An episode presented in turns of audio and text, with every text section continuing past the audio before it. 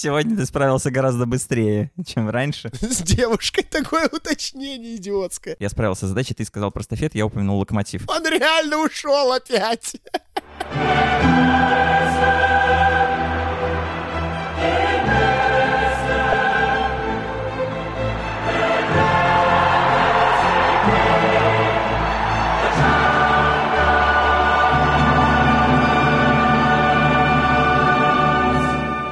Всем привет, ребята! Подкаст «Что я пропустил?» И это снова выпуск э, не про какого-то отдельного футболиста, а про, ну, можно сказать, что про целый турнир, вернее, про э, часть этого турнира, про финал Лиги Чемпионов будем мы сегодня говорить. Меня зовут Федя Маслов, и вместе со мной Влад Воронин, э, шеф-редактор sports.ru. Влад, здорово! Привет, Федя! Очень рад тебя слышать. Да, пока можем только слышать друг друга, но и это не так плохо. А представляешь, мой компьютер, думаю, думает, что я разговариваю не с тобой, а с ним, потому что высветилось «Привет, Сири, я очень рад тебя слышать». Не-не, я Федя, меня Федя зовут, Федя Маслов, э, мой инстаграм просто Фед.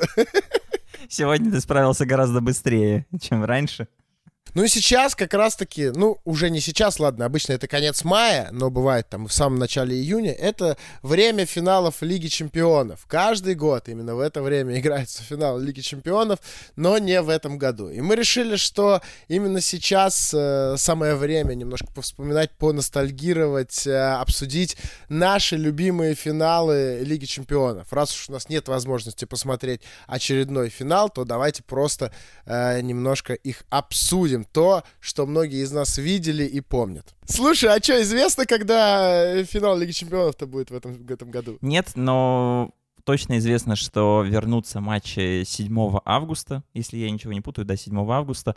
Плей-офф будет разыгрываться, скорее всего, сыграют четвертьфиналы, а потом полуфинал и финал будут э, играть в финале четырех команды приедут в один город, а финал четырех, если кто не знает, по баскетбольной терминологии Евролиги, это значит, что команды в один матч играют полуфинал, и через день, через два, ну, я думаю, что в контексте футбола все-таки через два дня сыграют финал. То есть это такая динамика, где нет никакого гостевого гола, все зависит вот от этих 90 минут. Это будет уникальное событие. Не думаю, что это когда-либо повторится в ближайшее время. Так что будет что обсудить, и финал будет уникальным. И мы сегодня тоже будем говорить про уникальные финалы Лиги Чемпионов, которые оставили какие-то невообразимые, неизгладимые по своей позитивной мощи воспоминания у нас, у наших гостей, у наших друзей, знакомых, работников сайта, всех-всех, кто обожает футбол так же, как мы. Да, все правильно. Мы сегодня опять записываем подкаст э, с вашим участием, э, наши дорогие слушатели. Э, попросили мы вас э, прислать нам на почту э, отрезки, отрывки до двух минут длительностью а, о том, какой же самый памятный финал Лиги Чемпионов для вас. Э, может быть, даже не из-за футбола, а из-за того, что происходило просто с вами в этот день или там на следующий день. В общем, что именно вам запомнилось больше всего, немало, могу сказать, что немало э, э, таких аудиозаписей пришло нам на почту. А почта, кстати, наша, это пропустил собака sports.ru. Туда вы можете писать вообще по любым вопросам. Всегда я стараюсь всем э, в этой почте отвечать. Э, э кому еще пока не ответил, обязательно доберусь, друзья. Вот, и давайте, наверное, прямо на старте сразу включим э, запись э, Алексея Полищука э, чувака, который не стал сосредотачиваться на каком-то одном конкретном финале, а просто вспомнил э, о нескольких финалах, э, таких, которые запомнились ему больше всего, о нескольких финалах своей жизни. Э, Алексей очень хотел э, уложиться в две минуты, которые мы э, попросили, в которые мы попросили укладываться наших слушателей, поэтому он говорит очень быстро, но в целом довольно-таки интересно. Всем привет, меня зовут Алексей, мне 23 года. Первые 18 лет своей жизни я провел в маленьком военном городе Вилючинск, что на Камчатке. 9 часов разницы с Москвой, вечные ночные трансляции. Кто смотрит американский спорт из европейской части России, должен понимать, о чем я. Единственным источником информации тогда был десятка аналоговых телеканалов. На интернет был, но очень дорогой и медленный. 2 рубля за мегабайт при предельной скорости 128 килобит в секунду. Главная байка про него. На Камчатке проще снять проститутку, чем скачать порнуху. Первый финал, который меня коснулся, был московский. Я стоял в толпе школьников, пытающихся зацепить трансляцию московского финала с телевизора в учительской. Увидеть толком ничего не удалось, но название Челси меня зацепило. Я стал болеть за синих. Год спустя я получил психологическую травму от Эвриби и первый последний раз плакал за футбола. После этого сезона телеканал «Спорт» потерял права на ЛЧ, и трансляции полностью ушли в платное ТВ, к которому у нас доступа не было. Апогей финала 2012 года я зацепил через прямую трансляцию на канале Евроньюз. Видео с бровки или весь текст на английском, с которым я тогда не дружил. Это была суматошная пауза перед серией пенальти, а я тупо не понимал, что происходит. Думал, все, снова проиграли. Результат узнал только через пару дней, еще несколько месяцев по частям собирал невероятный ход того матча. На следующий финал который попала Боруссия, который я очень сильно симпатизировал, я попытался выбить себе безлимитный интернет, но чудо не случилось. Чтобы посмотреть 30 секунд трансляции, мне приходилось ждать 5 минут диких фризов. На финал 2014 года я уже надежд никаких не возлагал, и как только начался матч, я ушел на длительную пробежку. Уже встречая рассвет на черном камчатском песке, я получил пуш, что Рамос на самом флажке украл победу у сказочного Атлетика. После прихода Бенитеза, испанцев и ухода Старой Гвардии я холодел к синим. Новую фанатскую любовь я нашел, когда Клоп возглавил кризисный Ливерпуль. На финал 2018 года я собрал в Коляна веселую тусовку. Семь фанатов Ливерпуля и один мадеридиста. В прямом эфире Кайрус тогда выбил мне на сердце еще один большой шрам. Весну 19 года жизненные обстоятельства завели меня в глубокую депрессию. Я вышел из дома только на финал ЧЕ, чтобы впервые онлайн увидеть, как мой любимый клуб поднимает кубок. А в моей жизни начался новый жизненный этап. Алексей Полищук, э, спасибо большое. Такие поздние довольно-таки финалы вспомнил э, Алексей. Э, вот, но интернет, где 2 рубля за мегабайт при скорости не больше 128 килобит в секунду, это, конечно, мощно. Причем, чтобы вы понимали, да, это уже десятые годы. Это вот такие это такие истории, которые довольно, довольно странно звучат для нас, для людей, которые выросли и жили в Питере, в Москве. Это я про меня и про Влада. Кстати, Влад, ты помнишь, когда у тебя появился быстрый интернет? Я точно помню, ну, я рассказывал про это еще в нашем э, длинном трехэпизодном выпуске про то, как мы следили за футболом. Впервые я вышел в интернет в 2003 году, это уже был быстрый интернет у мамы в офисе, а чтобы дома, ну, сначала, конечно, были эти знаменитые карточки, которые заставляли телефон работать в режиме звонка, то есть никто не мог позвонить в вашу квартиру. Ну, на всякий случай уточняю, не все наверняка застали эти времена. А быстрый-быстрый прям интернет проводной появился в начале 2006 года. И вот с тех пор я вообще не вылезал со всех спортивных сайтов, э, текстовые онлайн-трансляции, радиотрансляции, видеотрансляции. По, сказать, я вспомнил, что была великая программа, я даже не помню, как она, к сожалению, называется, но я подозреваю, что она пиратского характера, но как такового института медиаправ тогда в интернете еще не существовало, поэтому я ничего не нарушал, по сути. В общем, была программа, которая позволяла выводить прямой эфир с телеканалов на рабочий стол.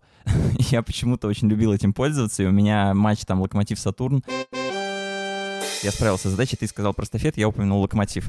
А, локомотив Сатурн я выводил на рабочий стол, чтобы на фоне матча висели какие-нибудь иконки папок, э, документов в Варде и так далее. Я вот сейчас вспомнил, что у меня быстрый это дом появился в 2005 году, у меня DSL модем появился, появился но а, история, которая немножко пересекается с историей Алексея Полищука, э, который сказал, э, как он сказал, да, что легче снять проститутку, чем э, скачать порнуху. Я вспомнил, что у меня у отца уже в начале 2000-х появился, ну, на работе, в офисе был относительно быстрый интернет, и я приезжал к нему на работу с дискетами с... Э, ты представляешь, да, что такое дискеты? Это вот э, такие носители, самые первые еще, до, до компакт-дисков, которые были, э, емкостью, если я не ошибаюсь, ну, очень мало, там, несколько мегабайт. И скачивал на эти дискеты э, фотографии голых женщин у него на работе.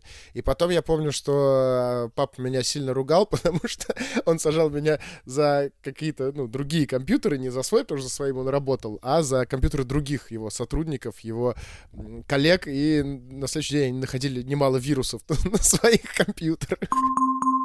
Обнаружен подозрительный файл. Вот. А, но а, э, давайте к футболу, к финалам Лиги Чемпионов вернемся.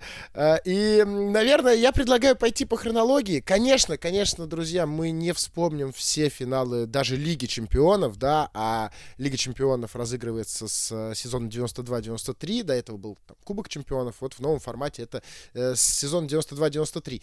Ни, ни за что не вспомним, потому что иначе это растянется на 127 выпусков, не меньше. Э, ну и я думаю, что мы просто не готовы к этому.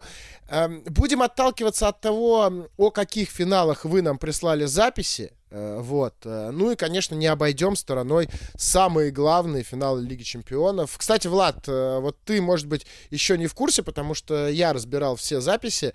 Про какие финалы, как ты думаешь, больше всего нам присылали всяких разных диктофонных войсов? Московский финал 100% много. Угадал? Московский есть, да. Стамбул. Про Стамбул, кстати, вот я не могу... Про Стамбул, представляешь, нам пришло... А, нет, два, два пришло, да. Два пришло. Точно должно быть про Реал 2000 года. Про Реал 2000 года. Вот здесь-то ты и ошибся. Вот здесь-то ты и ошибся. Про Реал 2000 года. Это Реал Валенсия 3-0 ты имеешь в виду, да? Да. Ни одного. Ноль. Просто ноль. Ну, очень плохо. Я разочарован. Вот. Ну а начнем мы наш рассказ с помощью человека, который уже не в первый раз участвует э, в записи нашего подкаста, Виталий Хемий. А, был он, э, когда мы говорили о Евро 2000 года, и тогда я все не знал, как поставить ударение. В этот раз я спросил э, у Виталия, он говорит, что на первый слог лучше ставить ударение.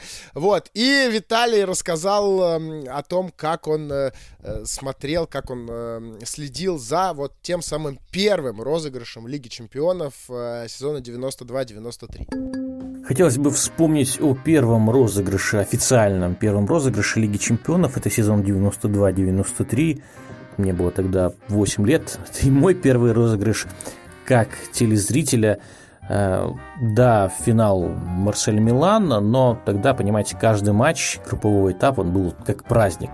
Тогда еще жили в России, переживали немного за молодой, обновленный ЦСКА, который был оставлен э, Геннадию Костылеву, и помню, как сейчас те два очка в группе героические, которые были набраны в матчах против Марселя, между прочим, и Глазго Рейнджерс. Кстати, матч, как вы помните, ЦСКА играл в Германии свои матчи, и матч с Марселем мог закончиться запросто и победой армейцев со счетом 2-1, но тогда ошибка Бортеза и очень слабый удар Файзулина, и Марселю, в общем-то, повезло. Это потом уже было 6-0 на велодроме, там какие-то не совсем понятные, где-то даже мутные стечения обстоятельств, когда много говорилось об отравлении. А, футболистов московского ЦСКА. Ну и матч а, в Глазго, когда героическая игра вратаря Евгения Плотникова. Кто сейчас вспомнит о таком? Ну вот помню его сейвы очень крутые. Тогда и где-то даже спустя годы, когда уже YouTube получил популярность, нашел какую-то нарезку и убедился, да, что убедился в том, что а, Плотников таки герой той игры, для ЦСКА она ничего не значила, если, если память не изменяет, то Рейнджерс, наверное, уже тоже потерял как бы шансы на выход именно в финал. Тогда, если помните, конечно, а, помните, поскольку все можно найти просто в Википедии, по одной команде выходила в финал. А в параллельной группе, в группе, в которой не играли там Рейнджерс и Марсель, играл Милан довольно уверенно, прошелся по своим соперникам.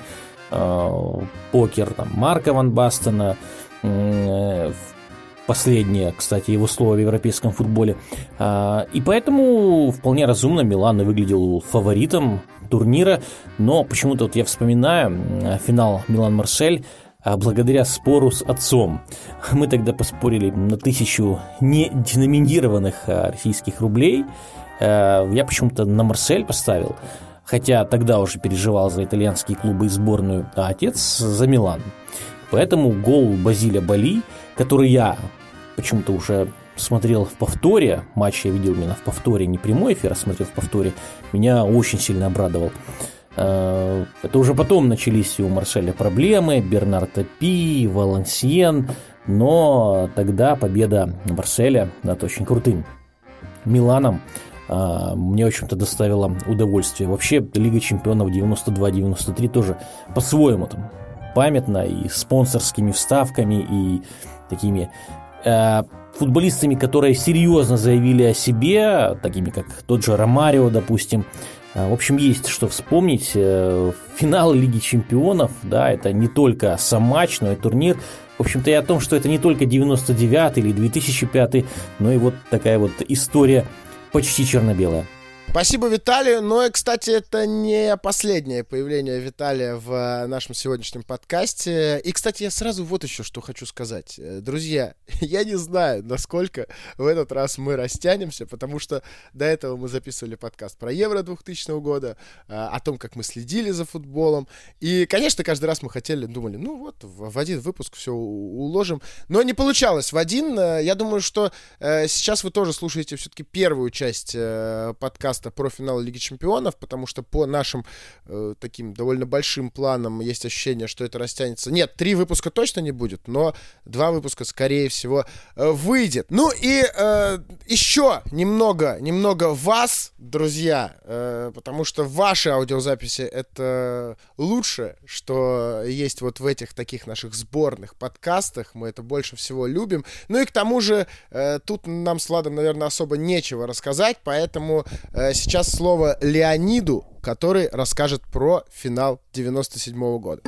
Всем привет, меня зовут Леонид, мне 35 лет, и я хотел бы рассказать о самом запоминающемся э, финале Лиги Чемпионов для меня, а именно самым первым, который я посмотрел полностью, это финал 97 -го года, в котором Боруссия Дортмунд встречалась с Ювентусом и победила 3-1. Эм, к сожалению, я не очень э, хорошо помню э, момент этого матча, ход игры и так далее. И он мне запомнился даже не тем фактом, что Дортмунд, по сути, победил сумасшедший по составу Ювентус э, с Зиданом, Дель Пьеро, Бокшичем, Бьери, Анджело Перуцци, Чиро Феррарой и так далее. Эм, а запомнился мне этот матч тем самым, что я был просто поражен э, красотой э, и яркостью желто-черных футболок э, Боруссии Дортмунд. Эта форма, она просто настолько мне понравилась, э, что я буквально сразу же стал симпатизировать Боруссии и симпатизирую ей до сих пор. Самое интересное, что несколько недель спустя я э, хотел купить первую э, в своей жизни игровую футболку для того, чтобы я мог играть во дворе. И на Царицынском рынке в Москве, в самом углу палатки, я увидел эту желтую футболку с черными рукавами с э, надписью «Континенталя», главным спонсором Боруссии Дортмунд. Уговорил своих родителей, что мне нужна именно вот эта вот форма. И именно в этой форме я еще много лет пылил э, на футбольной площадке во дворе, был по сути единственным Э, среди Барселон, Манчестер Юнайтедов и Ювентусов. Э, единственным, э, кто носил эту форму Боруссии Дортмунд и носил ее благодаря тому самому финалу 97 года. Ну и сразу, друзья, я говорил, что мы не будем про каждый финал, э, конечно, э, говорить, но так получается, что есть еще одна история, история действительно классная, про э, финал 98 -го года, а после него мы уже поговорим про великий финал 99 -го, конечно, года. Вот. А э, история про 98 год снова от Виталия Хемия. Э, вот, давайте послушаем Виталия. Финал Лиги Чемпионов 98 года вышел снова мой любимый Ювентус. Э, в этот раз он играл с командой, против которой я не сильно мог болеть, мадридскому Реалу тех времен Рауля, Мариентеса, Роберта Карлоса. Я тоже симпатизировал и думал, ничего страшного не будет, если Ювентус уступит еще один финал и свое возьмет ну, в году 99-м, 2000-м. Ну, тогда казалось, что Ювентусу по силам все. Uh, условия, в которых я смотрел этот финал, uh, были по-своему драматичными. Дело в том, что uh, в мае, там, за несколько дней, на выходных, за несколько дней до финала, нашу квартиру, в которой мы с мамой жили, полностью там, обчистили. Так получилось, что мы случайно как-то оставили один набор ключей, а, воры оставили пустую квартиру, воры влезли на второй этаж, и пока нас не было, там целую ночь мы были в деревне на даче, вытащили в том числе и телевизор, по которому я планировал смотреть финал. А, к счастью, воры оставили маленький черно-белый телевизор, к которому я присоединил антенну. И так, собственно говоря, смотрел не только финал Лиги Чемпионов, но и часть матчей чемпионата мира 98 года.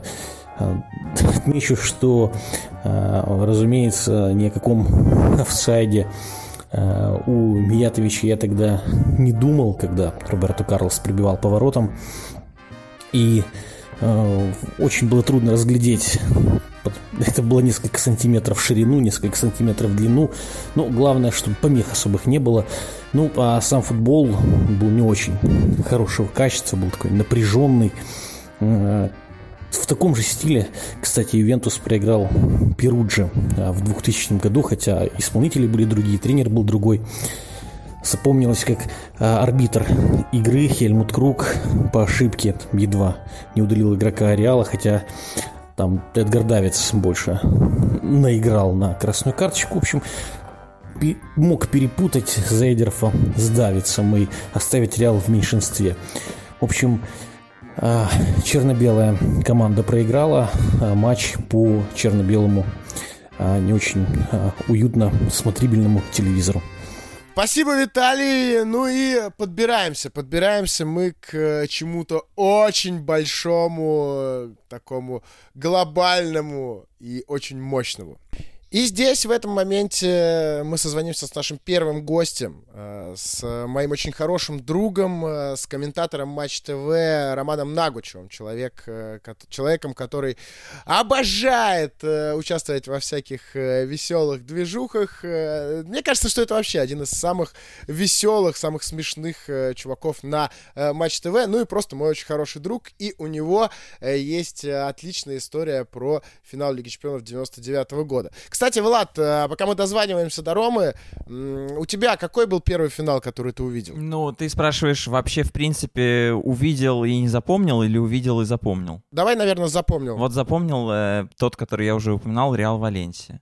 Это я прям хорошо помню. Реал Валенсия 2000 года, правильно? Да, да, я тот человек, который не помнит, как он видел э, Манчестер Юнайтед Бавария. То есть ты его видел?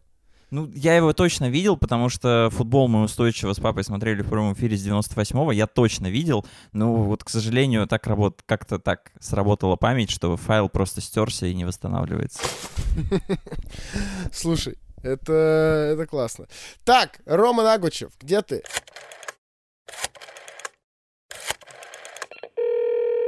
Так, друзья, мы дозвонились до Ромы Нагучева, чтобы понимали, мы его, э, была картинка, и он то уходил из комнаты, то приходил, и никто не понимал вообще, что происходит. Но вроде бы теперь Рома пересел со стула на пол, говорит, там э, ему удобнее и, видимо, как-то привычнее, может быть, не знаю. Вот, э, Ром, привет. Здорово. Я ухожу, пока. Он реально ушел опять. Я ухожу. Я, я сейчас объясню свои манипуляции. У меня на компьютере батарея при, прилегла, и мне нужно постоянно его заряжать. И я поэтому располагаюсь рядом с этими самыми, с розетками. Все, я готов. Понятно. Супер, Ром. А, у тебя есть какая-то история про финал Лиги Чемпионов 99 -го года. Насколько я понимаю, это не первый, далеко не первый финал, который ты смотрел, потому что очень старый. Четвертый. Их могло быть и больше, если бы я начал смотреть э, финал Лиги Чемпионов через два месяца после рождения. А, там как раз в 88 году ПСВ выиграл. Ой, в 86 году не, не ПСВ, а Стява, что ли, выиграла э, в Лигу Чемпионов. Но... Но давай, тот самый финал 99 -го года, я вот сказал, э, что это был мой, мой первый финал, который я посмотрел в прямом эфире, и, в принципе, я не пересматривал те финалы, которые были до этого. Вот. А что было у тебя, связанное с этим финалом? Слушай, ну, на самом деле у меня с этим финалом была связана э, история, которая, она, наверное, типична для мальчишек, э, которым там 12-13 лет. Эм, родители заставляли учить э, уроки. Это была среда, э, это же не суббота, там, э, как сейчас, да, раньше финалы Лиги Чемпионов тоже проходили в среду.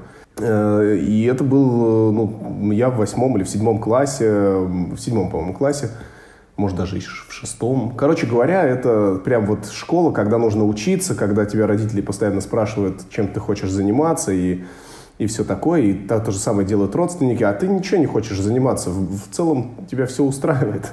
И, и поэтому я очень ждал финала Лиги Чемпионов, потому что я посмотрел Э, я вообще, мой лучший друг э, Женька болеет за Манчестер Юнайтед, и поскольку Аякс э, в Лиге Чемпионов 98-99 вылетел еще на групповой стадии, болеть мне пришлось за друга, а не за себя. И мы постоянно созванивались, еще не было сотовых телефонов, мы брали трубку, звонили друг другу по межгороду, мама ругалась, что это дорого стоит. Но мы там 2-3 минуты всегда там, созванивались, это стоили бешеные, как казалось, деньги. Вот, и я принял решение болеть за Манчестер Юнайтед, потому что это команда Бекхэма, это там все, все эти истории, которые у нас, о которых мы все время говорили. Плюс ко всему мы с Женькой должны были увидеться, потому что летом, как обычно, я должен поехать к бабушке, он жил в Сочи, я нет. И там все это обсудить, и круто, Манчестер Юнайтед должен выиграть. Я помню хорошо, что это было поздно ночью, 22.45 по Москве. А, мне родители, а мне родители, меня родители учителя, они постоянно проверяли у меня уроки. Э, то есть э, а я их вроде как сделал, но знаешь, вот постоянная муторка, то есть от тебя постоянно отвлекают от телевизора. Я сел, на шестой минуте Баслер забил гол, я очень хорошо это помню, как Маслаченко, там что-то Баслер, Бэмс. 1-0, такой простой штрафной какой-то. Я сижу у телека, вдруг мама такая мне там, типа, Рома, иди сюда. я думаю, когда мама говорит, Рома, иди сюда, это значит, вот, все, сейчас что-то не то. Я ушел, пошел в другую комнату. Там мама говорит, вот там, типа, по физике что-то не то. Она говорит, это что там, типа, что такое? Я говорю, ма, ну это там, типа, вот так вот так. Нет, это неправильно, давай пере переделывай. Я слышу, как в соседней комнате орет маслак. Вот опасный момент, удар, как повезло. Я переделываю эту домашку, что-то делаю там в попыхах, бегу в ту комнату, там идет какая-то 30 минута, я пол, пол, уже полтайма пропустил. Потом снова, это что такое? Прихожу соседний там. И, короче, вот весь финал Лиги Чемпионов это вот отношение между, между мной, короче, и родителями, учителями. И, и плюс ко всему надо рано ложиться спать, потому что завтра в 7 утра вставать. И, короче, вот этот вот, вот этот постоянный спор, он, он в какой-то момент вылился вот именно вот на 90-й минуте вместе с этими событиями 99 -го года э, вылился для меня в том числе в жуткую перепалку с родителями. Э, потому что я, ну, я уже пытался найти свое какое-то свободное место. Можно ли хотя бы две минуты досмотреть финал? Чего вы пристали? Сейчас он закончится, и мы пойдем. Все, иди спать, короче. А там 15 минут до конца остается. Иди спать, все, ты там что-то насрал в уроках еще к тому же. Вот. И, короче, я нет, я не пойду, иди. И вот мы вот дико поругались. Я, короче, что-то психанул, все, я не пойду. И в этот момент я выхожу из комнаты. Я понимаю, что Бавария, видимо, выиграет. Я там еще пол, пол, краем глаза застал попадание Шоля в штангу.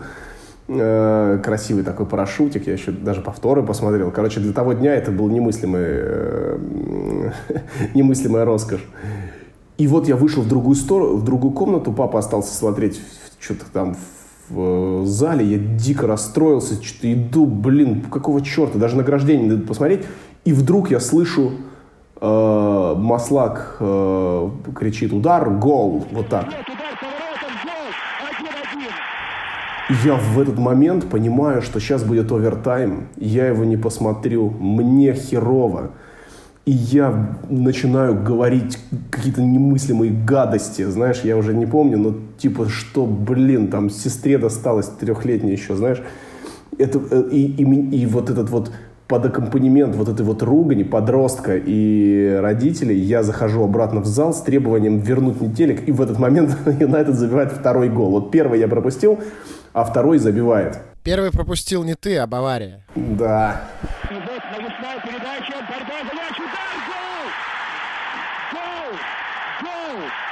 Вот. И, короче говоря, я помню вот это ощущение неудовлетворенности от того, что я в полной мере не смог оценить драматургию э, этого матча. Оно до сих пор у меня есть.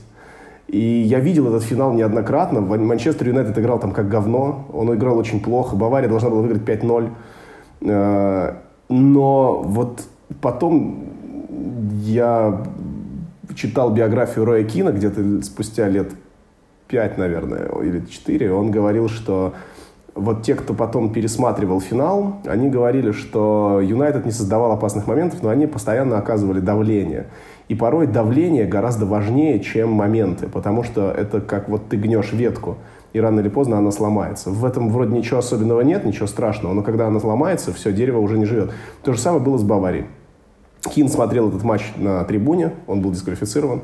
У него было такое ощущение. У меня было ощущение, что завтра меня сдадут в детдом вот на утро.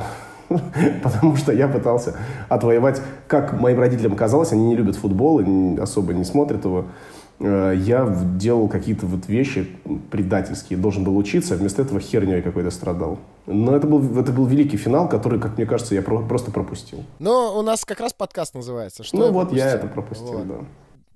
Так что ты по адресу. Слушай, а вот эм, с тобой э, хочу обсудить. Я, мне кажется, высказывал уже эту мысль в м, нашем подкасте как-то раз. Но ты, ты замечал, я как- как-то раз просто вот я для себя э, в голове понял, что все самые великие, самые э, вот такие запомнившиеся, самые резонансные финалы Лиги Чемпионов комментировал именно Маслаченко, вот на моей памяти. А он комментировал тогда все финалы. Ты знаешь, Не про... Подожди. Э, Вот, Федя, я тебе сейчас объясню, как это устроено, поскольку я работал на НТВ+, достаточно долго, я тебе расскажу все, что, все, что было. Эм, Вот первые финалы Лиги Чемпионов, после того, как развалился Советский Союз, показывал только Первый канал. И комментировал их только Владимир Перетурин. Э, И в в 96 году я смотрел финал Лиги Чемпионов, когда Аякс проиграл Ювентусу. Я тоже очень хорошо его помню. Я расстроился. Там еще потом родители мне подарили форму Ювентуса зачем-то. Ну, ну, такая э, не самое приятное, не самое приятное воспоминание. Хотя первая форма это всегда приятно, а вот поражение плохо. Вот. э, Я помню, как Перетурин комментировал финал, который Аякс выиграл. То есть, э, и вот в 98 году Лига чемпионов 97-98, она первая Лига чемпионов, которую купил НТВ и НТВ+. Тогда это была одна компания. И матчи на НТВ плюс футбол там, по-моему, один или два показывали. Один был один футбольный канал всего. А осталь... ну, и один матч был обзор небольшой, и показывали один матч на главном НТВ. Так было много лет. И вот первый финал 98 года комментировал Маслаченко. В 99 году комментировал Маслаченко. В 2000 году коммен- должен был комментировать Уткин. И э, вдруг в какой-то момент э, Вася довольный, он поехал в Париж, матч был на стадионе Стад де Франс. Вдруг выяснилось, по-моему, за день до приезда, что вместо Васи, вместе с Васей должен комментировать Маслаченко. И Вася дико расстроился. Просто дико расстроился. Он сказал, я не буду комментировать этот матч. Пусть комментирует Маслак. Все, я не хочу. И пошел гулять по Парижу. И э, в какой-то момент э, Вася же опоздал на матч. В какой-то момент, гуляя возле стадиона, он не хотел идти. Это было такое, ну, профессиональное расстройство, да. Ты, вот, тебе достался финал Лиги Чемпионов, тут тебе в нагрузку дают какого-то еще комментатора. Неважно какого, хоть статусного, хоть нет. Вася был уже звездой к этому времени. И вдруг он говорит, это же финал Лиги... Сам себе это мне он потом рассказывал. Он говорит, я подумал, это же финал Лиги Чемпионов. Какая черту разница?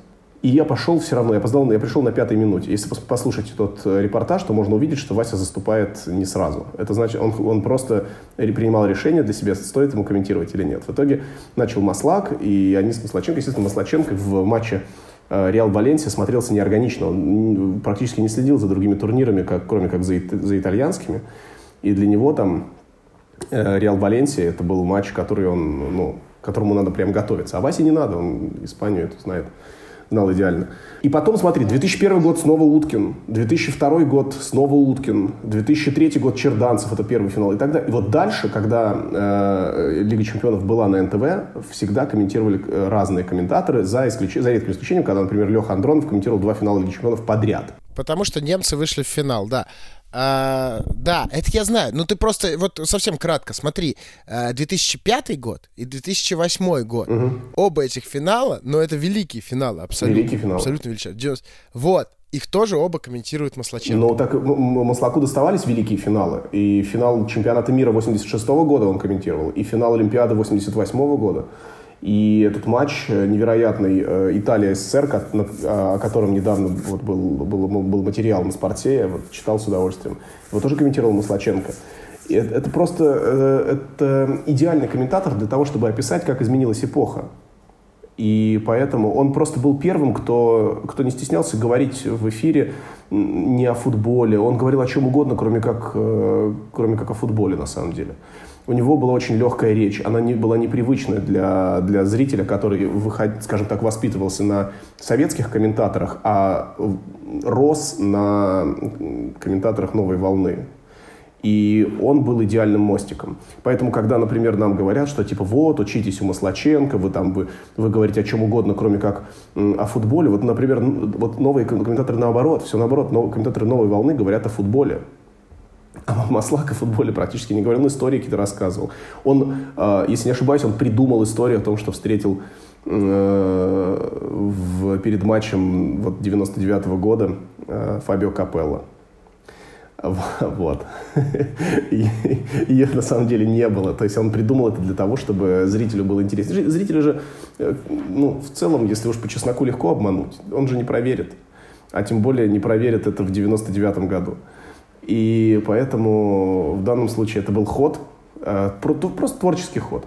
Ну, у, Никитича было несколько историй, когда его встречали там знаменитости какие-то, и он однажды честно признался, что у него на чемпионате мира 90-го года была встреча с Пеле, они при, встретились, он чемпион Европы, Пеле чемпион мира, они там что-то обнялись, на ломаном английском друг с другом поболтали и договорились в следующий раз встретиться. И через несколько лет Пеле прилетал в Россию, может быть, ты помнишь такой сюжет, там старый, старая Шереметьево такая советская абсолютно, там девушки какие-то, хостес, там непонятные модели. И Пеле в аэропорту в шубе, как люди в шубах. Короче, ну, такой антураж. И Маслак. И он говорил, что, представляешь, вот спустя несколько лет Пеле прилетел в Россию, и вот мы ждали какого-то героизма в этой истории, какой-то развязки. И, и Маслак говорит, и этот говнюк меня даже не узнал.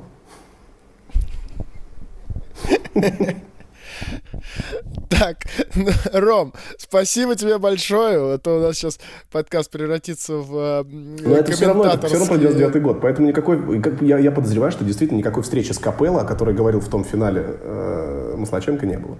Понял. Спасибо тебе, Ром. Давай, пока. Пока. Ну вот если Влад э, финал 99 -го года не помнит совершенно, да, хотя смотрел его, у меня есть прям четкое воспоминание я в тот день, это, я не помню, какое это, какое это вот это было мая, какое точно, я не помню, но я в тот день днем э, совершенно сумасшедше был счастлив, потому что в тот день, вот ровно в тот же, «Зенит» э, выиграл Кубок России э, в Москве у «Динамо» 3-1, после первого тайма 0-1 горели, во втором тайме эти два гола Панова и гол Максимюка, «Зенит» э, под руководством Анатолия Давыдова э, выиграл Кубок России, это было невероятное счастье, я тогда реально, вот я помню, что я смотрел этот матч дома один и просто бегал и орал от того, э, что ну, офигенно! То есть я тогда уже понимал, что произошло что-то действительно очень мощное и важное, несмотря на то, что мне было всего 9 э, лет. А вечером я оказался у бабушки. То ли родители меня отправили к бабушке, то ли что-то. И мы смотрели вместе с дедушкой этот финал. Э, и я вот не помню, видимо, то ли учеба у меня уже кончилась. Да, но я, наверное, был... В смысле, я тогда, э, получается, что это? Я окончил э, второй, что ли, класс. Да, второй класс, получается, вот. И у меня, наверное, уже закончились, закончилась учеба, и мне не надо было э, в школу на утро. И я спокойненько посмотрел весь этот матч, досмотрел его до конца. Ну, и я помню, что я был максимально шокирован. Я, был, я просто сошел с ума, когда Шерингем и Сульшер забили эти голы. Мне очень запомнились. Э, помнишь, да, Влад, э, как э, Шмейхель делал вот свои эти, не сальтухи, но он как-то, как это называется, я не знаю, вставал на руки и потом снова на ноги. Вот, у него это такая была... Акробатические элементы. Акробатический элемент, да, такая визитная карточка, и он же тогда прибежал на этот первый угловой, вот. Там случился гол, и он убежал обратно в свою штрафную, вот сделал там как раз-таки этот кульбит. А, вот. Ну и что, естественно, мне очень запомнился этот финал. Э, наверное, эту фразу, что пижоны лежат, а великие торжествуют, я запомнил уже попозже, когда, когда о ней вспоминали, там, после различных э, записей в Ютубе и еще где-то. Но я запомнил очень хорошо, что Маслаченко комментировал, именно Маслаченко комментировал тот матч. И на самом деле очень многие, мне кажется, ну вот для меня, как для ребенка, э, должно было случиться так, что вот э, я, по идее, наверное, должен был бы начать болеть за Манчестер Юнайтед э, в тот момент.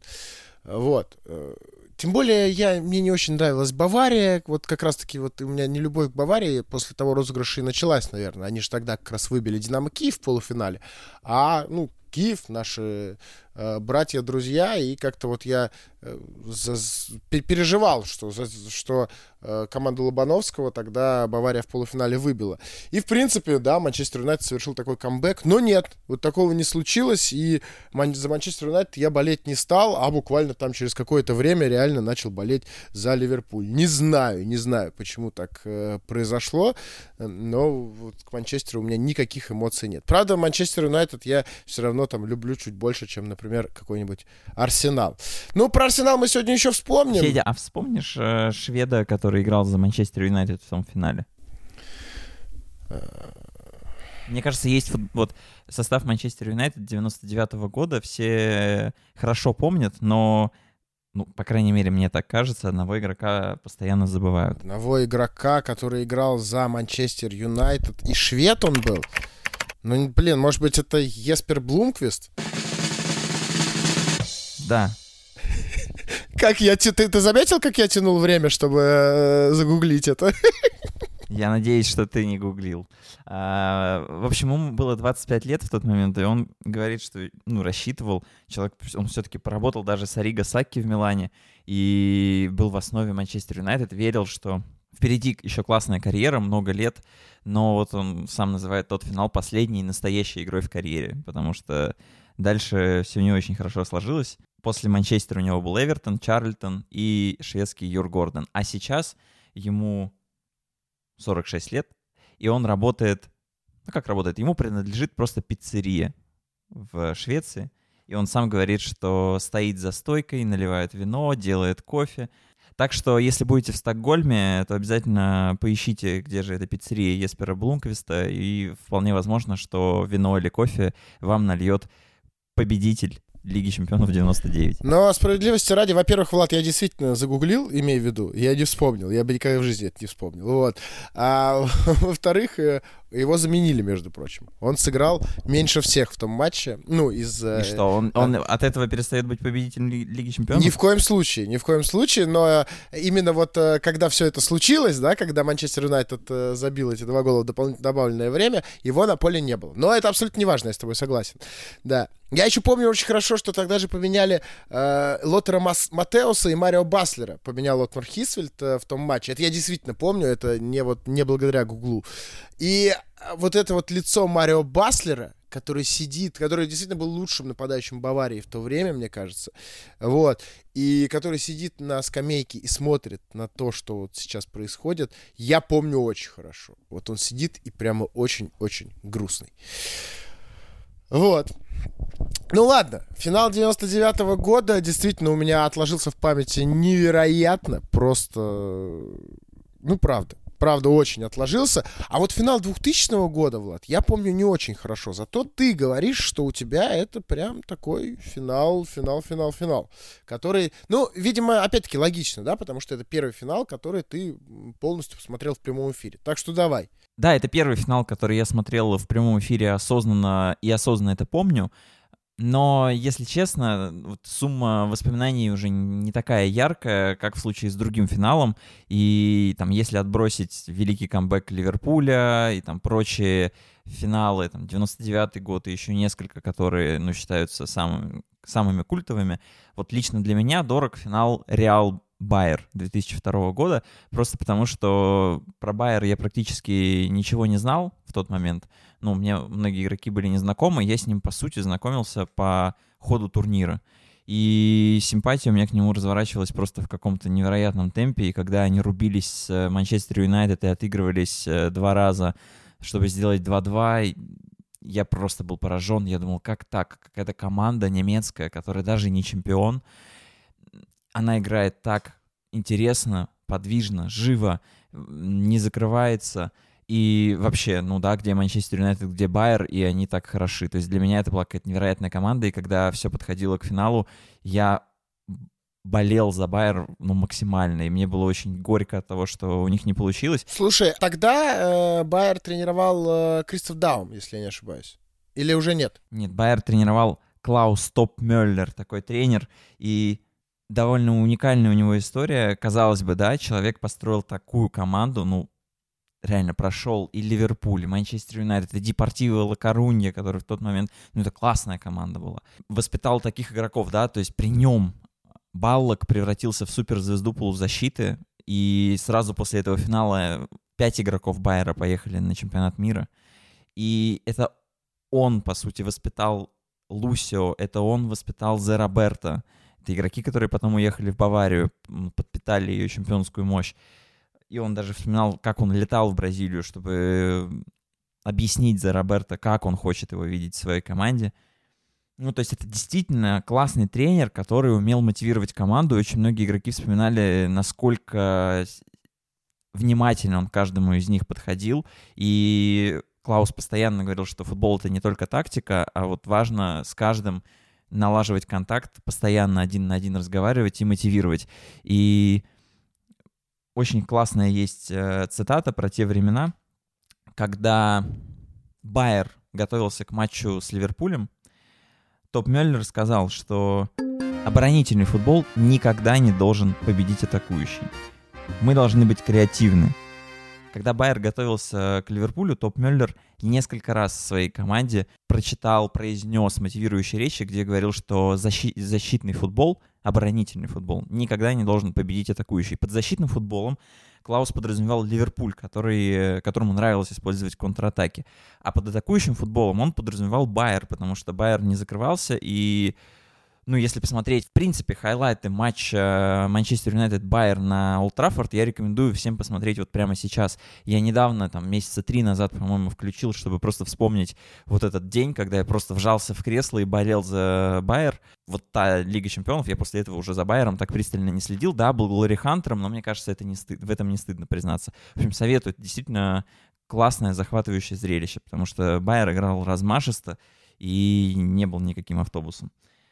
Вот, но красивая еще история в том, что когда Байер вышел в финал, Топ Мюллер отметил это с женой, сел просто у себя в саду около дома, открыл бутылочку вина, выпил и думал, как же ему победить э, свою любимую команду, потому что он признавался, что мадридский Реал — это любимая команда всей его жизни, и он наслаждался тем, как команда здесь Стефана в финале побеждала со счетом 7-3 и вот заложила любовь к этому атакующему футболу. Но победить Реал не удалось, и в тот день Михаил Балок сказал, что футбольный бог не из Ливеркузена. Вот как у тебя сколько реально воспоминаний о, о том турнире. Я, например, э, тот финал, я, по-моему, говорил уже, да, что я тот финал не смотрел вообще. Мне, правда, мне сказали результат этого матча в, в школу, когда я пришел на следующий день, в четверг. И мне мой друг, вот я прямо сейчас помню, что его зовут, зовут Стас, я, правда, с ним очень давно не общался. Вот, он мне сказал, что вот, э, что именно в том же матче как раз-таки вышел Касилис на замену, если я э, не ошибаюсь, да? Вот, э, вместо Сессора в воротах Реала. Вот, и он заменил да, его. Да, мы про это вспоминаем. Да, да, да, да, да. И как-то сыграл там очень классно. Я не пересматривал этот финал, видел только хайлайты, но вот, вот это у меня отложилось в памяти. Почему я его не смотрел впрямую? Я не знаю, честно говоря. Возможно, мне, опять-таки, там, не знаю, мама не разрешила. Хотя, сколько мне уже было-то? 11 лет. Уже пора было бы быть взрослым и смотреть такие матчи впрямую. Не знаю, честно, не помню. Я помню финал, который был за год до этого. Э, финал 2001 года, и оттуда есть же несколько историй. Во-первых, э, это тот финал, где Бавария играла с Валенсией, вот. И Валенсия, получается, два года подряд тогда выходила в финалы Лиги Чемпионов. И оба этих финала Валенсия проиграла. Это была вот та великая команда Эктора Купера с Сантьяго Канисаросом в воротах. И я помню, что э, тот матч я смотрел, и э, я э, сказал маме, что чтобы если вдруг я усну, э, чтобы она меня разбудила. Вот. И в какой-то момент я действительно уснул. Но мама меня сама не разбудила. И я не знаю почему. Она, видимо, решила, ну, раз э, сын уснул, пускай спит. И я проснулся сам, когда уже началось дополнительное время, и я не помню, видел я голы, которые были там 1-1 закончилось основное, или не видел. Я расплакался. Мне было очень важно посмотреть тот финал полностью. Мне очень хотелось, чтобы я прямо вот от начала, там, от первой секунды трансляции до конца его смотрел, ничего не упустив. И я уснул, и я прямо вот как-то очень, я помню, что я говорил, мам, ну почему, почему ты меня не разбудил, ну я же просил, ну мне это так было важно посмотреть. Вот. И, э, ну, потом, естественно, я когда проснулся и уже серию пенальти я видел. Там же было какое-то невероятное количество пенальти пробито за весь этот матч. Э, по-моему, 17 штук их пробили, и 3 из них было в игре, остальные после матчевые. Вот. И тогда же, тогда же была вот эта вот фотография Сантьяго Канисароса с Оливером Каном. Я думаю, очень многие видели и понимают, о чем речь.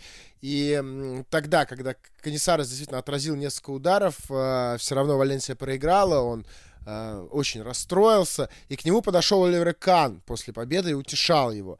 Вот, и была история о том, что после этого в медиа появилась информация о том, что в перерыве Канисарес узнал, что у него умерла мама. И там вроде бы как бы Оливер Кан как будто бы утешал его именно на эту тему, что в том числе на эту тему. Но э, спустя 12 лет после этого финала Канисарос, э, до этого, видимо, он вообще, ему было все равно абсолютно, что про это говорят. Потом он, видимо, увидел где-то очередной раз это, вот эту вот байку про маму, абсолютно не, не, неприятную какую-то историю, которую кто-то запустил, непонятно кто, потому что в нее реально весь мир поверил. Выложил фотографию с мамой и написал, что вот э, я отлично провожу день с мамой и без Оливера Кана. И тогда оказалось, что все это была просто ложь, э, которую непонятно кто э, запустил. Вот. Но вот эта фотография, где Канисарос и Кан э, сидят рядом, э, это прям такая мощная. Я, когда готовился сейчас к подкасту, я ее снова увидел и вспомнил. Вспомнил и, и кадры те, и именно фотографию эту. Это же была еще, да, вот Гаиска Мендиета тогда играл за Валенсию, а Эктор Купер э, стоял, и когда команда, когда Валенсия выходила на поле, он каждого из э, Валенсии бил по груди. Вот, типа так, как бы наставляя их на э, матч. Несколько лет назад Канисар раздавал большое интервью, в котором его, конечно же, спросили про ту серию пенальти и что происходило между ним и Оливером Каном. И Канисарес говорит, что он просто рыдал э, и не слышал, что происходит вокруг, поэтому он до сих пор не знает, что ему на самом деле сказал Оливер Кан.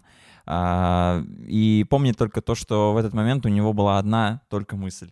Можно ли вообще отмотать время и сделать так, чтобы последний пенальти был перебит?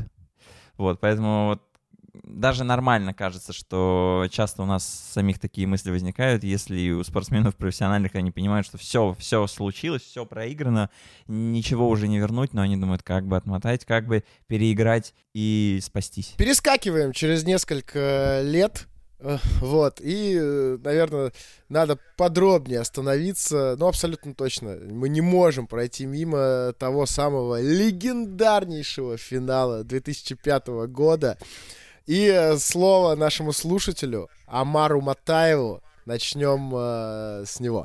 Всем привет. Я родился в 1978 году. Застал финалы еще старого Кубка Чемпионов. Ну а решающие игры за ушастый кубок в нынешнем формате Лиги Чемпионов видел все. Из каждого финала можно вспомнить какую-то деталь. Но первое, что вспоминается, это битва Милана и Ливерпуля в Стамбуле в 2005 году. И не только потому, что это самый яркий драматичный финал – Просто мой день рождения приходится на 25 мая. За время проведения Лиги чемпионов на этот день назначалось всего два финала. Милан-Ливерпуль в 2005 и Бавария-Боруссия в 2013.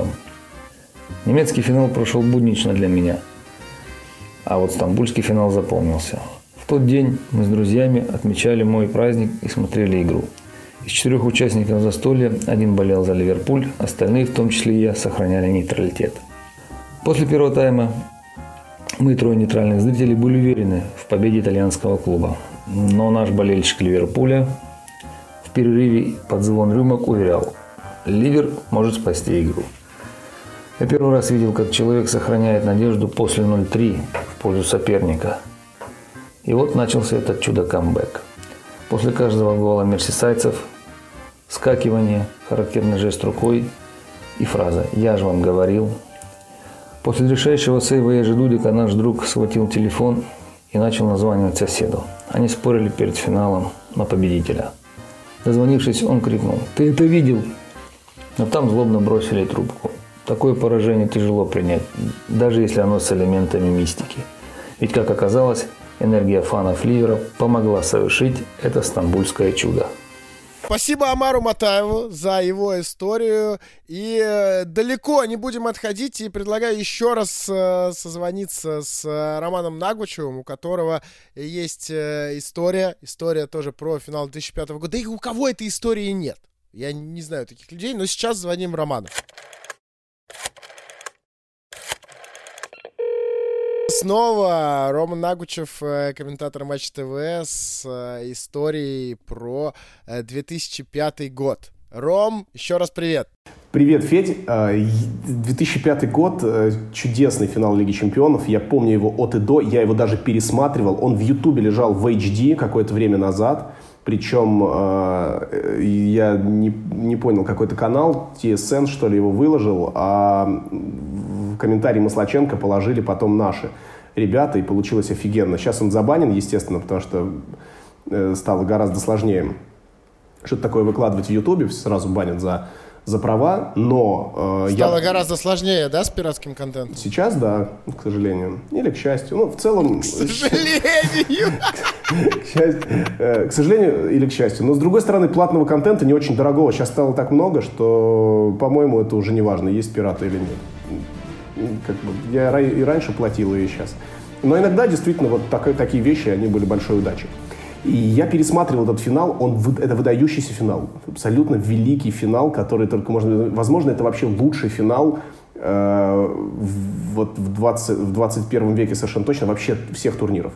Это самый лучший по драматургии, по качеству показанного футбола, по, по именам. Там были суперзвезды, там, ну, короче, суперзвезды прошлого, типа там Шмицера, например, да, суперзвезды будущего, типа там Джерарда или, или там какие-то ноунеймы, которые в, в том матче один раз сверкнули и забылись. Э, но это было просто офигенно. И Маслак был под стать этому матчу. Здравствуйте, уважаемые телезрители! На Олимпийский стадион Ататюрк. Здесь заканчивается яркое представление по случаю открытия финального матча Лиги чемпионов Милан-Ливерпуль. Никогда до сегодняшнего дня в главном европейском турнире ни Милан, ни Ливерпуль между собой не встречались. Однако Милан шесть раз становился победителем решающих матчей, а Ливерпуль четыре в последний раз в 84 году. Милан в 2003. Короче, вот бывает, что все совпало. Все совпало. И вот это было действительно так. Я, это было за, за два года до прихода на НТВ+, и поэтому я тогда еще там внутренней кухни никакой не знал, но у меня была вообще другая жизнь. Я э, в, том году, в те годы, это я был как раз заканчивал второй курс, я снимал квартиру с, короче, даже не квартиру, это был дом на окраине Майкопа, а, и внут, в этом доме жили мы с ребятами, то есть я, еще двое студентов примерно моего возраста, и еще два персонажа. Это хозяева этого дома. Э, мужчина и женщина, вернее, дед и бабка, которым было к, тому времени уже было под 80 лет, или, может, там 75. И они были просто невыносимыми. То есть, вот э, часто говорят, блин, у меня хозяин квартиры, там мудак. Вот, вот они там подняли э, планку ада на какой-то совершенно немыслимый уровень. То есть я такого никогда не встречал. Они не шли ни на какие уступки, они терпеть не могли людей, которые у них живут. Но дед, э, дядя Толя, он дико увлекался футболом. Он прям больной был на футбике, обожал его. Но он был патологически жадным, и поэтому не покупал никакие журналы, газеты, там, ничего вот этого нет. И все это, естественно, узнавал у нас, потому что мы-то покупали. И за наши деньги очень легко было узнавать какие-то новости. Вот. И финал Лиги Чемпионов я хотел посмотреть в букмекерской конторе, пойти к ребятам. У меня, короче, все, э, ничего не совпало. В итоге пришлось смотреть в доме, в этом доме в компании деда. И там был, были куча адских диалогов там. То есть он мешал смотреть футбол постоянно, потому что он э, был э, мужиком старой закалки, и он думал, что я какая-то, какой-то салага, и меня можно постоянно подначивать и подкалывать каким-то там образом. Вот, и он придумал э, дикую хрень. Знаешь, вот на футбольном поле есть полоски. Ну, светло-зеленые, темно-зеленые, да. Которые... Обычно по 2 метра они.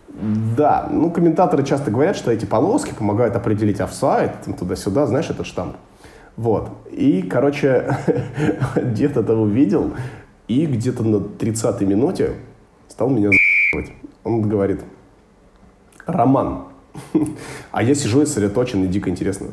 А вот, вот говорит, ты знаешь, почему полоски э, светло-зеленые и темно-зеленые? И я думал, что это какой-то проходной вопрос, и он просто реально этого не знает. Я говорю, ну, все очень просто. Ты с газонокосилкой идешь в ту сторону и в эту сторону. И, соответственно, покос э, такой и такой. Свет, поскольку мы видим это с одной стороны, свет падает, и видят это как светло-зеленый и темно-зеленую сторону листиков маленьких. Вот так вот. Он говорит, нет. А я думал, это... И тут-то ты понял, что сейчас будет сложно. Да, я думал, почему нет, а как? Он говорит, их красят. И я такой, чё? И вот я тут отвлекся от матча, потому что мы стали припираться. Я, э, он говорит, что вот когда в 73 году в Майкоп приезжал Брежнев, нас всех заставили красить траву. И вот в, эта трава, значит, он там, короче, рассказывал, как они ее красили, как выходили куда-то в сапогах, красить траву. И вот, э, и в том числе на стадионе «Дружба» в Майкопе пришлось красить траву э, примерно таким образом. Это вот специально сделано, чтобы было красиво на таком, типа, вот важном мероприятии, как финал Лиги Чемпионов. Вот, и он такой, типа, вот красят. Я говорю, как красят? На финале Лиги Чемпионов это трава, там ну, настоящая трава. Нет, красят. И, короче, я наивный э, полагал, что он ну, реально так думает, а он меня ну, просто разводил. И в итоге я 15-20 минут орал на него, он, а он в итоге тоже завелся и на меня, и в итоге, знаешь, как дед, бывает, дед ворчит, орет, там, что-то туда-сюда, и вот, вот так вот это все выглядело. Максимально нелепо из каких-то странных молодежных комедий, где есть пристабучий дед и студент, который ничего не понимает. А, это вот студентом был я. В итоге я пропустил каким-то образом два гола. Я говорю, дядь Толь, ну вот же гол. Типа, да, Роман, отстань, что ты там. И опять за свое. Я тут третий гол. Короче, в итоге я не, не понял, что было. Весь первый тайм Лиги Чемпионов, где э, где так круто играл Кака, где офигенно играл Креспо, я вот, вот на это подкинулся, на эту удочку, и дед меня просто разводил на эмоции. Я думал, что я психану и куда-нибудь уйду, и не буду смотреть. Тем более 3-0 смотреть уже нечего. Вот. Но нет, потом он тоже успокоился, и когда счет стал 3-3... А, он, короче, пошел спать. Он сказал, я пошел спать. А, к сожалению, телевизор, э, телевизор был... В, то есть там, вот представь себе, большая комната такая в частном доме. Там был телевизор, а в соседней комнате, то есть там даже двери не было, была их опочивальня, деда с бабкой. И дед туда пошел и сказал, чтобы... Опочивальня. Да. Вот тут надо звездочку внизу поставишь, сноску, что это может значить. А почевальни тоже что спальня. Обычно в дворцах, хоромах и тому подобное. А, и, короче, дед, э, естественно, услышал. Я сделал максимально тихо телевизор, чтобы меня не прогнали, и слушал, смотрел этот финал так, чтобы никто не, не, не пришел, не сказал, так, выключаем, мы будем спать. И вот эти 6 минут, когда Ливерпуль сделал счет 3-3, я вот сделал максимально тихо, но поскольку Маслаченко и вообще матч был довольно громким, то дед прибежал, и он был дико злым, что пропустил эти три гола. То есть счет стал 3-3, когда он вернулся. А он не собирался возвращаться, он хотел спать, но он что-то не мог понять, что за кипиш там в, в другой комнате по телевизору, и он, типа, ну, видимо, ворочался, что-то там ночь же уже была довольно э, по меркам пожилых людей довольно глубокая, э, где-то около нуля. И он вышел и увидел там 3-0 без шансов, и он видел 3-3. И вот он, он весь оставшийся матч, естественно, смотрел. Он дико бесился, каждые пять минут вспоминал, что он пропустил эти три гола, что в этом виноват я, естественно. И, короче, мы досмотрели в итоге все до конца. И он ходил под впечатлением от этого матча еще целую неделю и даже ни на кого не ругался. Ему дико нравился, понравился тот финал.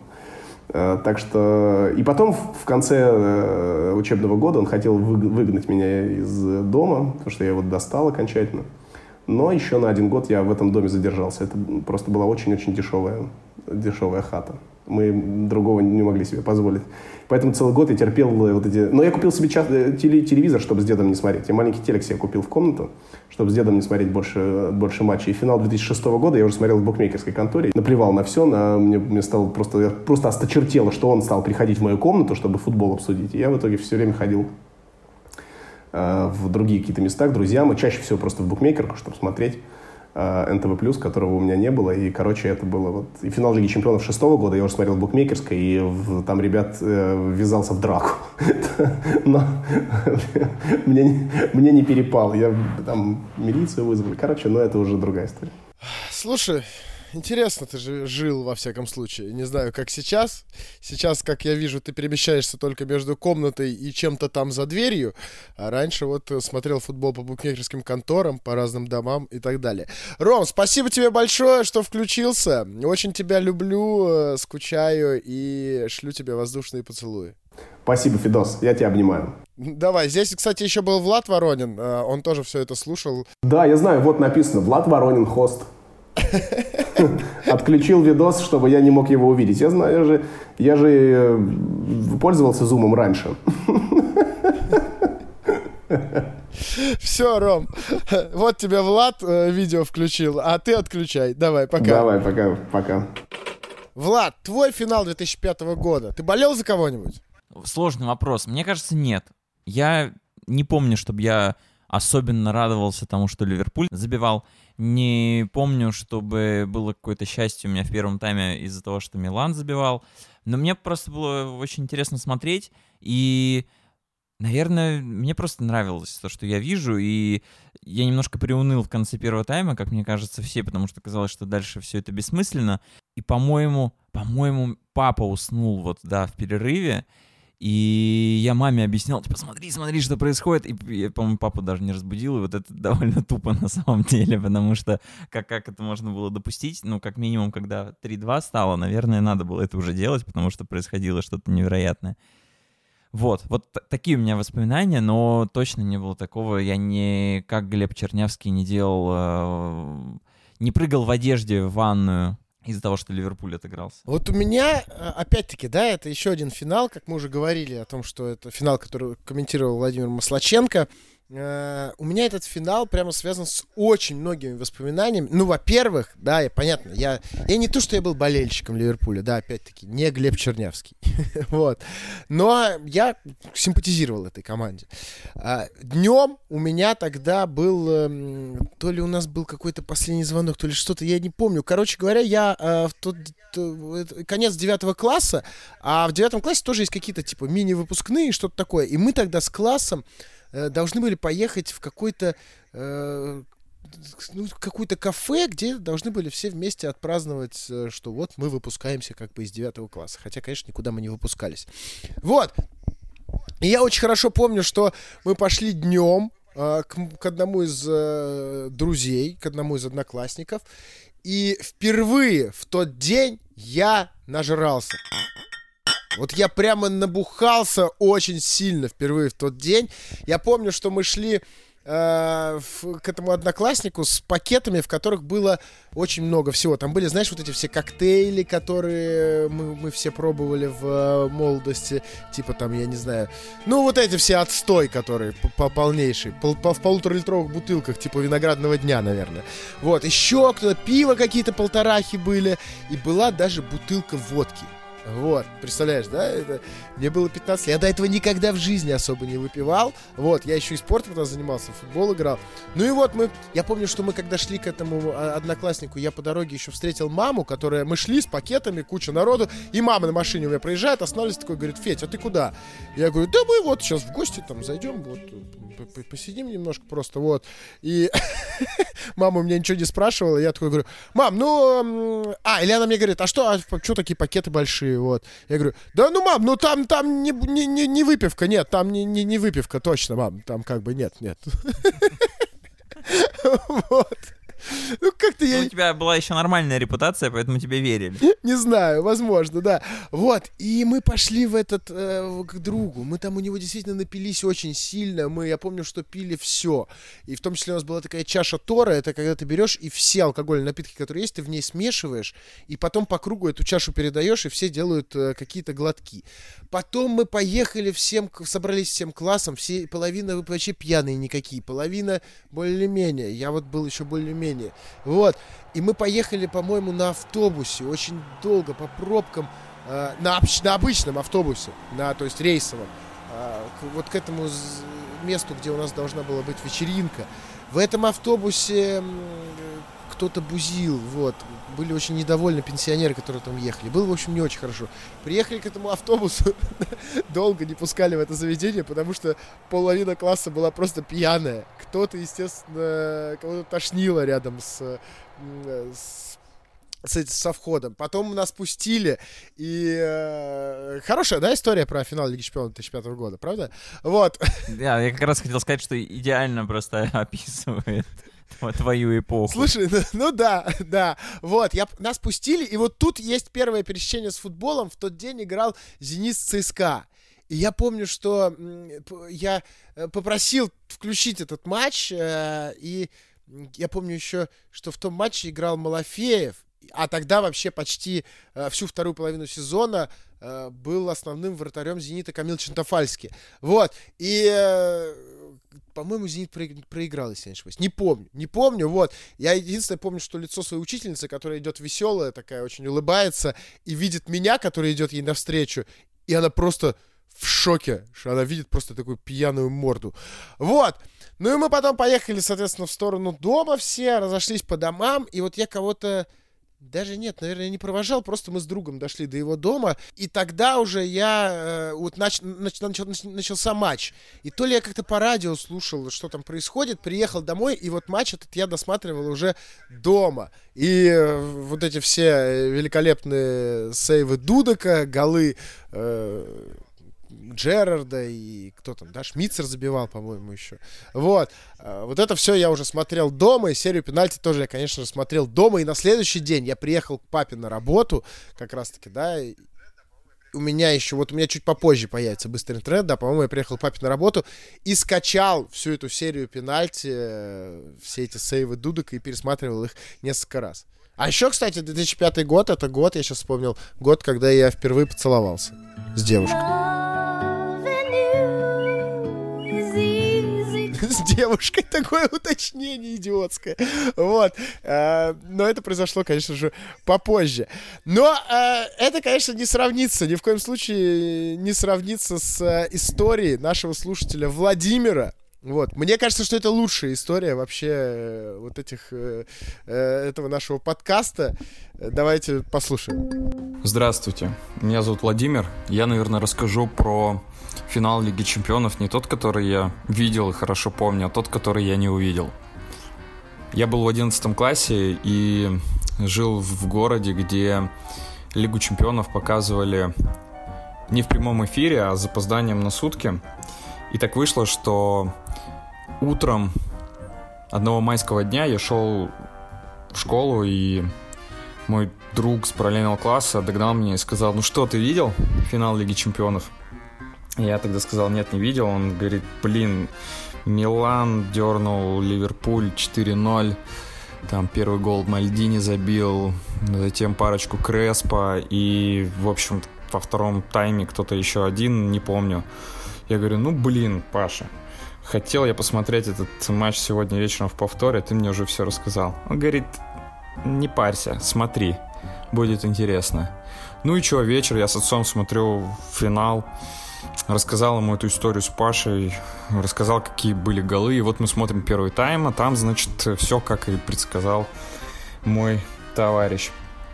С отцом переглядываемся, говорим, а, все равно, что смотреть дальше, все будет, все и так понятно, пойдем спать. Ну, уснули. На утро я опять иду в школу, меня догоняет мой одноклассник уже, и говорит, ну, что ты смотрел? Я говорю, да, смотрел, что там, 4-0, Милан выиграл. Он говорит, ты что? И рассказывает, как все было на самом деле. Я, конечно, оторопел, бегом к Паше, говорю, Паш, ты что мне наговорил? Он говорит, ну я же тебе сказал, смотри, будет интересно. Вот так вот знаменитый и исторический финал Лиги Чемпионов я не посмотрел, видел его уже потом в записи, в статьях, описаниях, а сам этого не пережил. Вот такой вот финал Лиги Чемпионов 2005 года. Ну, шикарная, просто шикарная история у Владимира. И э, я много слышал разных историй, как действительно там люди уходили спать. Влад, по-моему, Юра Дуджи, да, спать уходил? Или, или я путаю? Или он не, не на том финале ушел спать? Ты, конечно, заходишь на интимную территорию, но была такая история, но она не связана с финалом Лиги Чемпионов, э, когда Барселона играла с ПСЖ. А, Да, э, это было в то время. Барселона выигрывала 3-1 и пропустила. И чтобы выходить в следующий раунд, ей нужно было забивать 3. Оставалось что-то около 25 минут. И, помню, на 70-й минуте Юра сказал, ладно, все, здесь все понятно, спокойной ночи. Вот. Когда он это сказал, он еще не знал, что с 88-й минуты Барселона заколотит три мяча. Утром он очень сильно удивился. Да, это же было недавно. Подожди. Два года назад это было или год когда? Два, два. Три. Три года назад, да, наверное, да. Вот, и это, я помню, что он был в чате, в чатах наших тогда довольно удивлен тем, что, да, по-моему, даже мы- какой-то у нас материал про это выходил. Да, да, была такая классная история. На этом моменте, друзья, мы заканчиваем первую часть э, выпуска подкаста «Что я пропустил» про финалы Лиги Чемпионов. Спасибо большое всем, кто принял участие, всем тем, кто прислал свои аудио на нашу почту пропустил собака sports.ru. Пишите туда по любым вообще вопросам. Я с удовольствием э, всем отвечу. Тем, кто написал и кому я еще не ответил, я вам отвечу. Не переживайте. Переживаете же наверняка, правильно? Вот не переживайте. Вот. Э, Вместе со мной э, здесь, как всегда, был мой э, друг, товарищ, коллега Влад Воронин и Рома Нагучев. Макс Матиенко очень круто смонтировал этот выпуск. Руслан Копылов помогал нам с его оформлением и с тем, чтобы он появился на всех площадках. А площадки эти это Apple подкасты. И, кстати, друзья, обязательно поставьте нам оценки в Apple подкастах. Э, Это очень поможет нам э, в развитии, поможет нам э, делать подкасты часто, ну, как минимум раз в неделю их выпускать э, и держать тот темп, э, который мы держим вот уже несколько месяцев. Помимо Apple подкастов, это Google подкасты, CastBox, ВКонтакте, YouTube, Яндекс Музыка, э, блог на sports.ru, который называется подкасты sports.ru. Скачивайте приложение sports.ru, там очень удобно подписаться на этот блог и получать все удобные обновления. Помимо нашего подкаста, у sports.ru есть очень много других. Вот, например, у Влада есть подкаст Green Room, который, кстати, очень даже неплохо э, слушают в последнее время, и э, вы тоже обязательно зацените. Это все, что э, связано с маркетингом, экономикой в спорте. Влад в этом очень классно разбирается, и это действительно интересно послушать. Ну, а мы с вами с подкастом «Что я пропустил» услышимся ровно через неделю. Друзья, пока-пока.